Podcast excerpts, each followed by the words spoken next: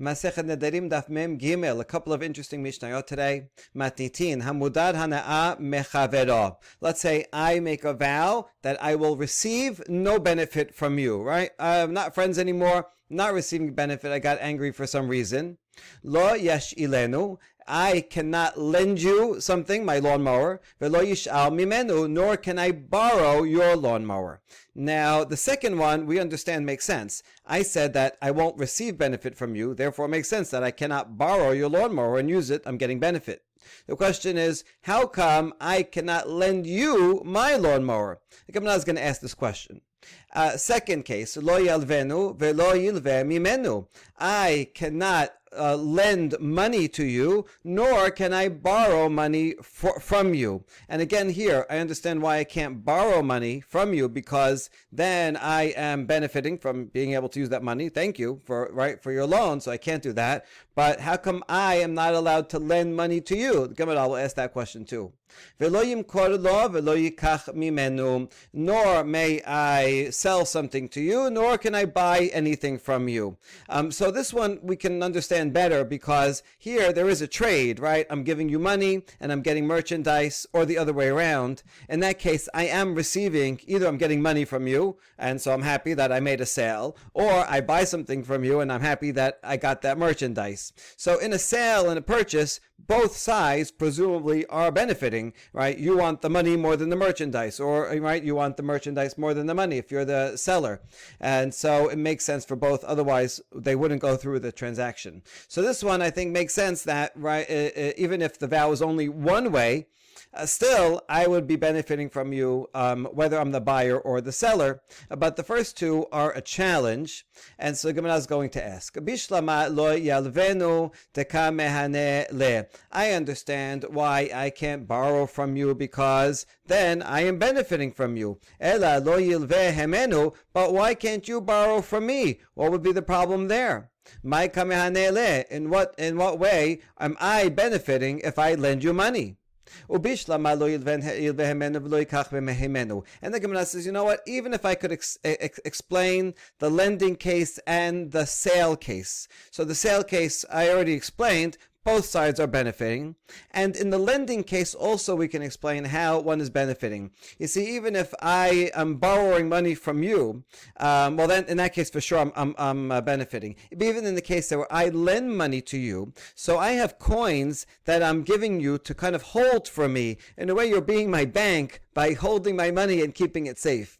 In addition, in the olden days, uh, their coins, even if a coin said it was worth one shekel, uh, say one dollar, still the coin itself may can become debased. All right, the coin was based on a certain weight of, let's say, silver, and what people would do often is they would chip off a little of the edge of the coin so that they can get a little silver, and it's still worth a dollar because it says a dollar on it.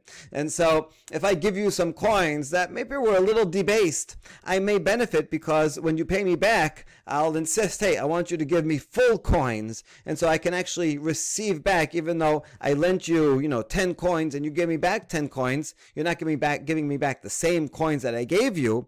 And so I can give you deteriorated coins and you give me back better coins. So I could still be benefiting from giving you the money. Also, you kept it safe that whole time. Maybe, you know, someone um, uh, mugged me in the meantime and they didn't have that money. So now you held the money for me. And so even if I could explain those two cases, I am receiving some benefit uh, from you, so still not allowed. But if uh, if you're just borrowing my lawnmower, right, how am I benefiting in any way by get, letting you use my lawnmower for a couple of hours, right? You're just giving me back the same lawnmower that I sent you, gave you, now just with a little more usage on it, uh, so which is worse. So well, how can we explain that case? So we're going to have two answers. The first one is, it must be the Mishnah is talking about a case where we both made a vow against each other. It wasn't a one-way vow. I said, you can't benefit from me, and you said it the other way around, and so that's why um, I can't borrow from you, and you can't borrow from me. Okay, it's got to be a case like that, otherwise we couldn't explain it. Other answer, Abaye Amad, gezerah lishol mishum lehashil, vechen bechulehu gezerah. Abaye says, that case of uh, borrowing an, an item, is actually a gezerah. The truth is that if I make a vow not to ben, not, I'm not gonna, um, that I'm not going to uh, benefit from you. So really, it just means that I can't borrow yours. The thing is, um, but I can lend you my lawnmower. The thing is, if I lend you my lawnmower, then it's kind of likely that uh, that you'll reciprocate. And when I need something, I need um. you know, can borrow a hammer, I'm going to go and, and, and ask for the hammer. And in this case, it's not so clear where that where the prohibition is. Since, after all, this is not like a gift. Uh, see, if I give you a gift of food, then that's clear, right, that I'm I'm giving you benefit. And so even if I can do that to you, then you won't be able to give me back a gift, because everybody knows a gift is clearly something that is giving benefit. But in this case, if I'm just giving you my lawnmower and I'm getting back the same lawnmower, so then there's really no tangible financial benefit, you can say. And so if uh, if it goes one way and then I need a hammer, I'm going to borrow the hammer from you and figure, hey, even though I made a vow that I can't I can't benefit from you, but I'm just using your hammer for a minute and I'm going to give it back, and you didn't lose anything. I didn't gain any monetary benefit. It's not like I I um I sold the hammer or anything.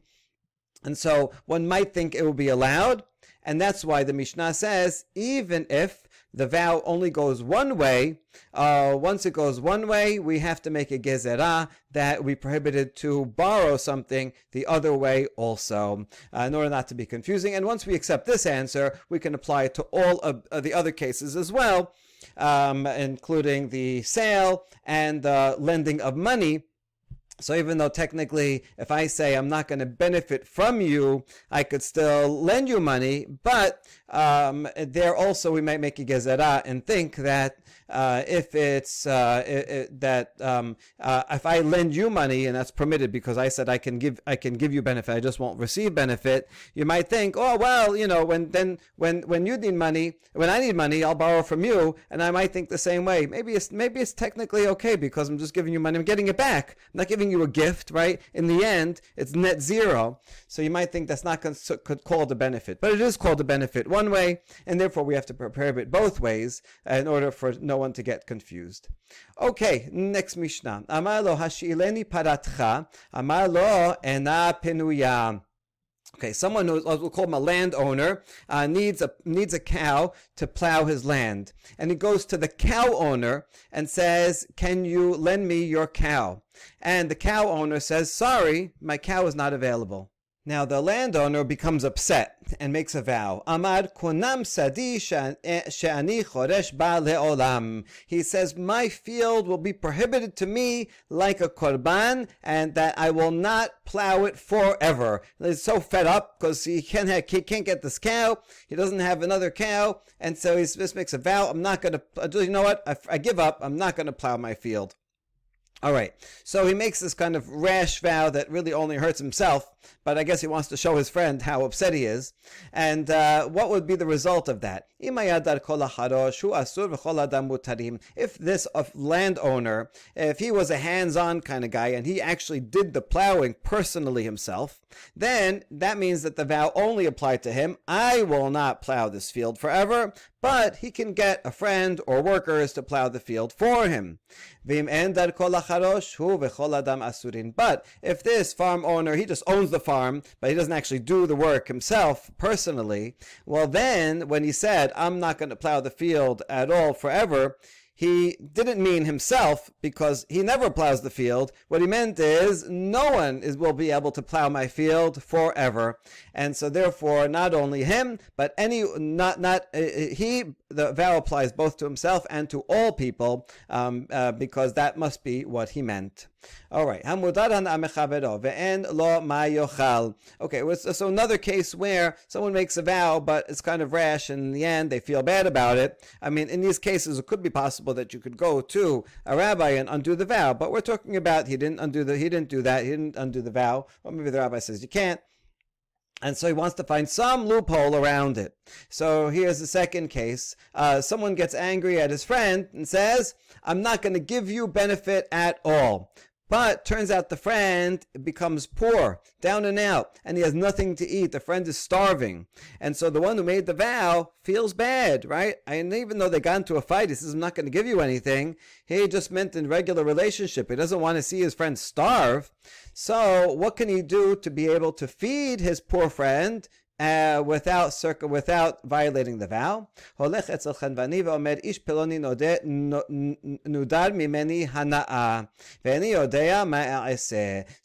person who made the vow can go to the grocery store, to the grocer, and say, listen, this guy, poor, this poor guy, I made a vow that I cannot give him any benefit, but I don't know what to do because he's, he's really, he's really hungry.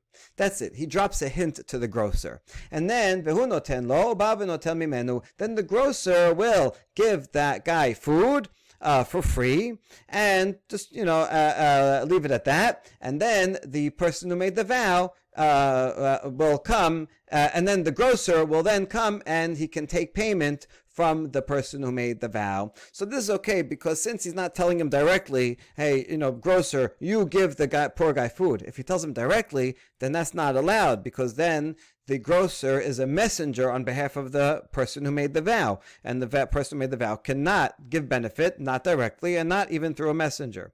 But here, he's not telling the grocer directly. He's like, grocer, whatever you want to do.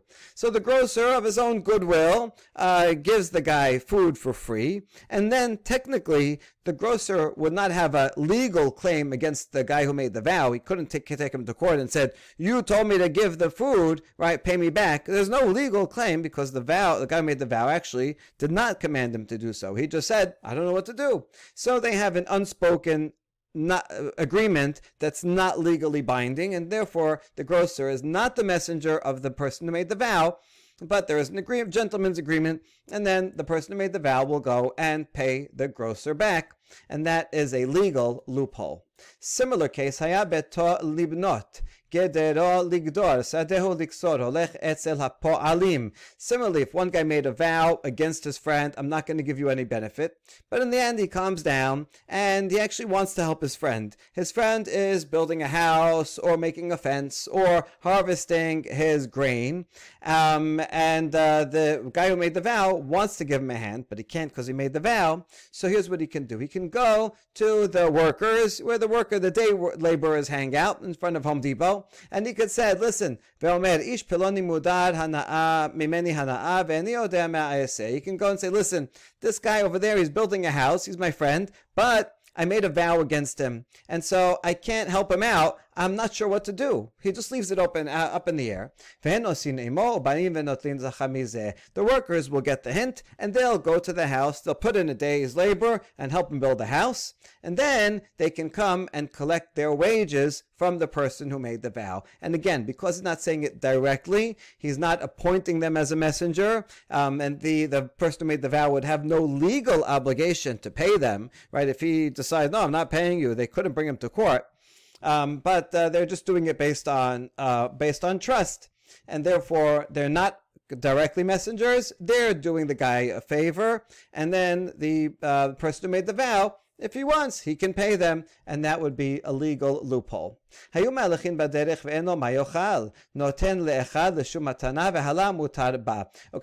to the case of the guy who's hungry, but same thing, um, the person who made the vow, Uh, made a vow that he's not going to give his friend anything, but this time there's no shopkeeper around.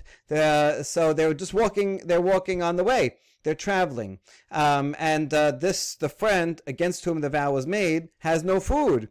Um, but the person who made the vow has plenty of food and he wants to help him. So what they should do is, if there's a third party there, the person who made the vow, give it to the third party as a gift. Here, this, this sandwich is yours.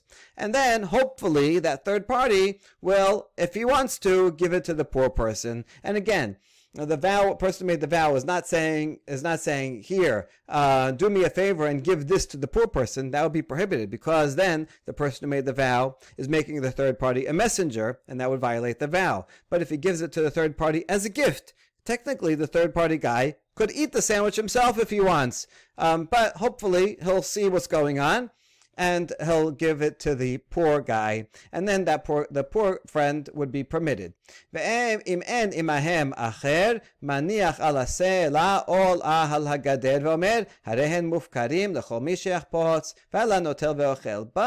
if there is no third party around? Only the person who made the vow and the poor guy is not necessarily poor. It could just be just uh, he forgot his he forgot his lunch at home.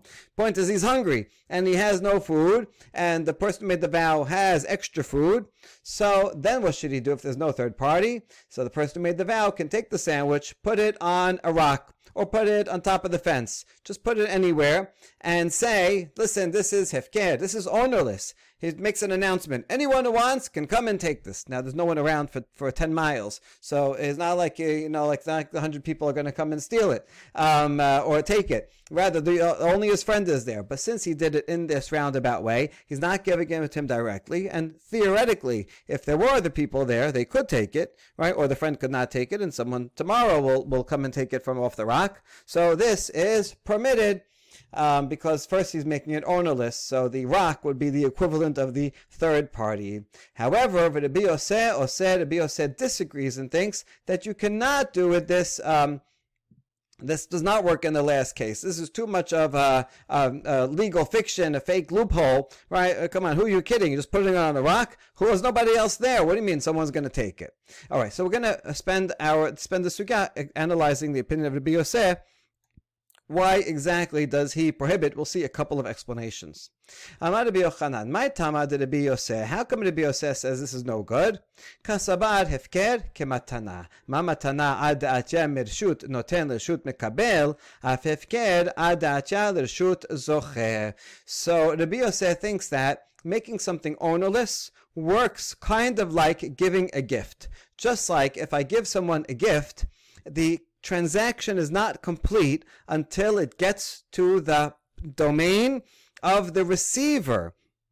Um, and uh, from the, the giver to the receiver, right? In other words, as if I just sent it, but it didn't get anywhere yet, right? If I, let's say, threw it and it's midair, Um, but but you did not receive it. The, the the the receiver did not acquire it, pick it up in his put it in his uh, in his domain or anything. Then the transaction is still not complete.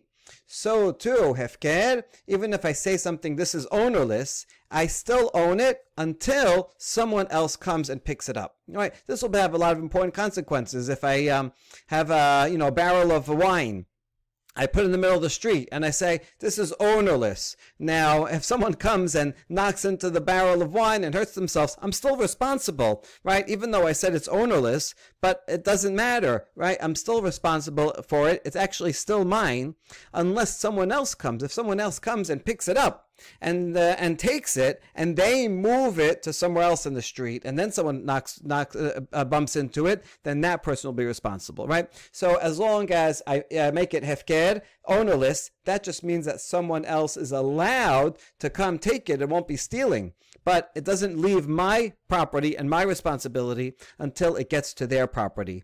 And therefore, applying that to this case, two people are traveling. The the guy who made the vow takes the sandwich, puts it on the rock, and says it's ownerless. Actually, he still owns it um, until someone else takes it. Since he still owns it, when the poor friend takes it, he's taking it basically directly from the person who made the vow, and that will violate the terms of the vow, so you can't do this. In other words, he th- says that making something ownerless is not the same as giving it to a third party. Third party is fine, because there, the person who made the vow gave it to the third party, the third party received it, transaction is complete, it's no longer in the possession of the vower, that's fine, but not with hefker. Okay, we're going to have a couple of questions on this statement of Rabbi Yochanan and his explanation of Rabbi Yosef that something making something ownerless does not transfer the ownership until someone receives it. First question, Mativ Rabbi Abba. V'hala notel ve'ochel. We have a braita um, uh, that uh, is parallel to the Mishnah. That same case, right? Put us on the rock, and the other guy takes it, and he can eat it, and that will be okay according to Tanakh Kama. But Rabbi Yosef says, no, you cannot do that. But in this Baraita, we have a continuing uh, section of a conversation. Amar Rabbi Yosef ematai, uh, not a conversation, Rabbi Yosef gives a clarification. And Rabbi Yosef says, ematai, when do I say it's prohibited? Bizman shenidro kodem lehefkero.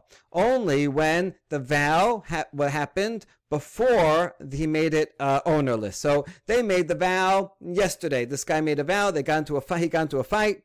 And he said, I'm not going to benefit you anything uh, forever or for the next year. And then the next day, they're walking on the way, and you have to do this, and he puts it on the rock. That's no good. It doesn't work. But, but if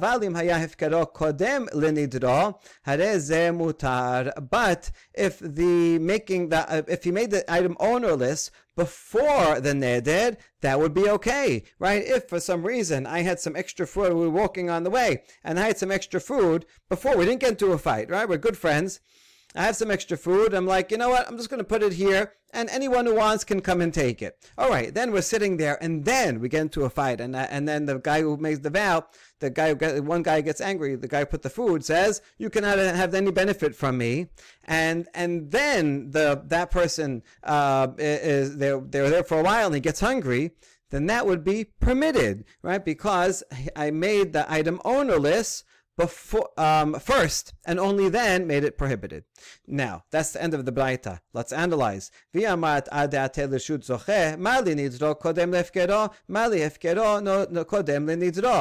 you say that the something ownerless is not does not leave the domain of the giver until someone else actually takes it, then what's the difference if the vow was before the he, he renounced ownership or after he renounced ownership? It would be the same thing. And so I put the sandwich on the rock first, and then I made the, the, the I made then I made the vow that you can't Um, have it, um, that you can't have anything from me.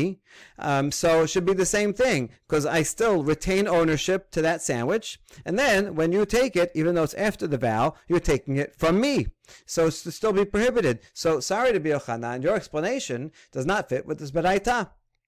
That's Rabbi Abba's question. Hu motiv la v'hu meshane la. Rabbi Abba asked the question, but he came up with an answer also, right? That's the best uh, type of answer, that one, a question, the one that comes with an answer. Kol hanoder and dato amashivkir. The answer is simple: that when the person, when that guy made the vow, he didn't have in mind that the vow would cover something that he already made ownerless. Um, if he did have it in mind, right, he, he could he could say, um, um, you, you cannot have any benefit from me, including that sandwich that I made ownerless. Okay, if he did that, that would be a problem. But we presume that if he made the item ownerless beforehand, that's it, he forgot about it, he doesn't want that sandwich. When he makes the vow, you cannot benefit anything from me, what he means in his mind is anything that I currently have in my backpack with me, my property, and he uh, is not including in the vow the thing, item that he made ownerless. So even though technically he still is connected to the sandwich on the rock because no one took it yet, but he's not going to have in mind that he's including that in the vow. And that's why it's permitted. Whereas when it's the other way around, when I make the vow first, I'm, in, I'm including anything that I own, and only then I put my thing that I own onto the rock, so then that is included in the vow. All right, so we're able to answer that question. Uh, second question, Mativ Rava, Miksatan la Rishon vecholan la Sheni, Rishon kana, Sheni lo kana. A little background to this case. When someone is on his deathbed, um, so he, he can he can give away gifts, and he doesn't have to write a will, right? We accept whatever he says as if it's written. Um, now, it depends on what he says. If he gives away all of his money uh, on his deathbed, everything I have is going to go to that guy. Then, and he, let's say he gets better.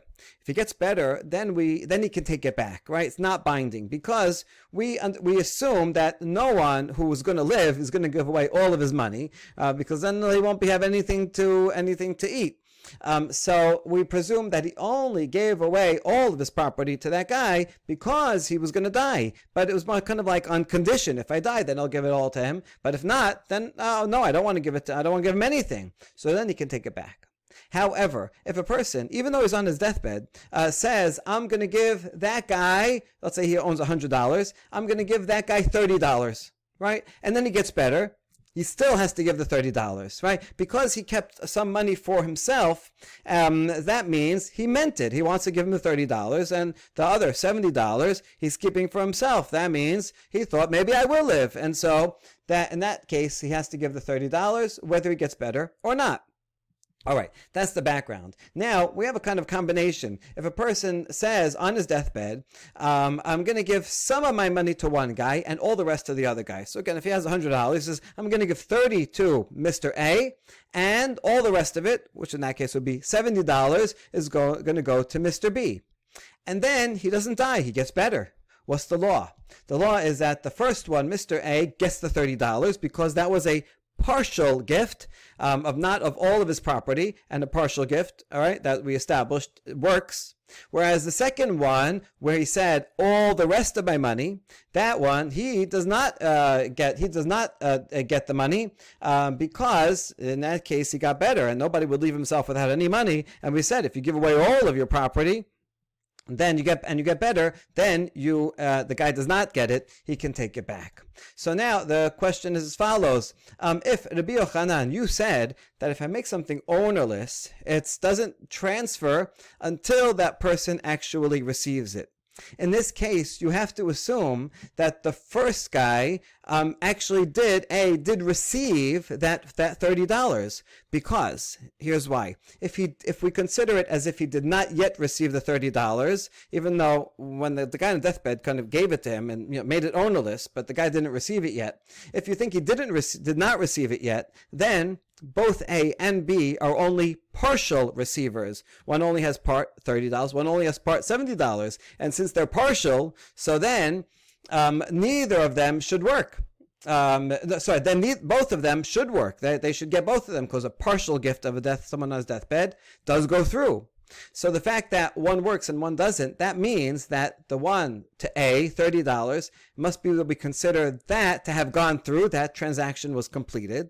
And therefore, the one to B was all of his money. And since it's all of his money, that does not go through because someone who gives away all of his money on his deathbed and then gets better, he can take it back. So this case only makes sense if the gift to A is a full gift. And that could only be true if you say that something that is declared ownerless actually goes to the other person, even if the other person did not yet take it, did not receive it. And that goes against Rabbi Yochanan, who says that if something is declared ownerless, it's still owned by the owner. In this case, if it was still owned by the guy on his deathbed, then the second one wouldn't be um, a all the rest of it. It would only be a partial gift also. And so that is Rava's question. And therefore, Rava gives a new answer, a new explanation to Rabbi Yosef. Ela amar Rava, Hainu Tama de Rabbi Yosef, gezerah mishum matenat Beit Horon. Rava says, Rabbi Yosef, um, technically, uh, the Oraita level, he would say it's fine. If I put the, if I made a vow against you, and then you had nothing to eat, and I put the the the sandwich on the rock. Um, technically, that would be okay because once I put it on the rock, it's not mine, and then you can take it. So really, it'll be okay. But we're going to make a gezerah. The gezerah is because of a story that happened in the city of Beit Horon.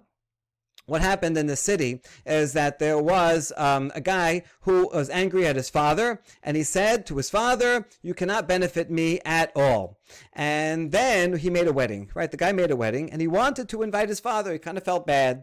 Um, his father should be at uh, at this wedding feast. So he used a workaround, and he got a friend, a third party, and he said, listen, my friend, I'm going to gift to you my courtyard and all the food of the wedding fe- uh, wedding feast. It's all gifted to you, and that way, when my father comes, right, you invite him. He's your guest, since you own everything, and therefore I'm not benefiting my father. Father, you are benefiting him, right? It's basically the same case as the sandwich. I'm making the sandwich hefker, and then um, someone else, uh, and then you can come and take it. So this will be the same thing. I'm transferring my uh, everything, the whole wedding, to my friend, and, my, and then my father will be my guest's friend. What happened in that case in Beit Horon is the friend, for some reason, was a wise guy. And uh, the friend said, I don't know if this is allowed. Maybe I'm involving myself in a prohibited uh, transaction here by inviting the by, by by inviting your father, and this is kind of loophole. So the friend got uh, cold feet, and the friend made everything consecrated. He said, this whole courtyard, all the food, the wedding cake, everything, hekdish. Now this is a big problem. Because he made it hekdesh, now no one can come to the wedding. No one can eat any of the food of the wedding. So then the wedding host, the son, said, oh, I changed my mind. I never wanted to give it to you as a gift. I didn't really mean it. Ah, this was just a, just a loophole. I didn't actually mean that this should be yours. The rabbi saw that when people make use this kind of loophole, they don't really mean what they say. And therefore the rabbi said, you know what, from now on, we're not going to allow people to use this loophole because we see that they don't really mean it. If you don't really mean it, then it doesn't work. Kind of like, you know, selling your chametz on, on, on Pesach. Okay, so you made a contract and you sold your chametz. All right, it's a valid sale. It's in a contract. But let's say the non-Jew you sell it to would really come over and then take all your whiskey. If you would say, hey, that's mine, that shows that you never actually had in mind to, to give it to him. Right? That's the, that'll be the real test. So you have to, you have to test it out. See if he would really come and you'd give it to him. Then, then it's okay. This happened to me. I sold the, the, uh, the, all, all the, uh, chametz of a, a shul once.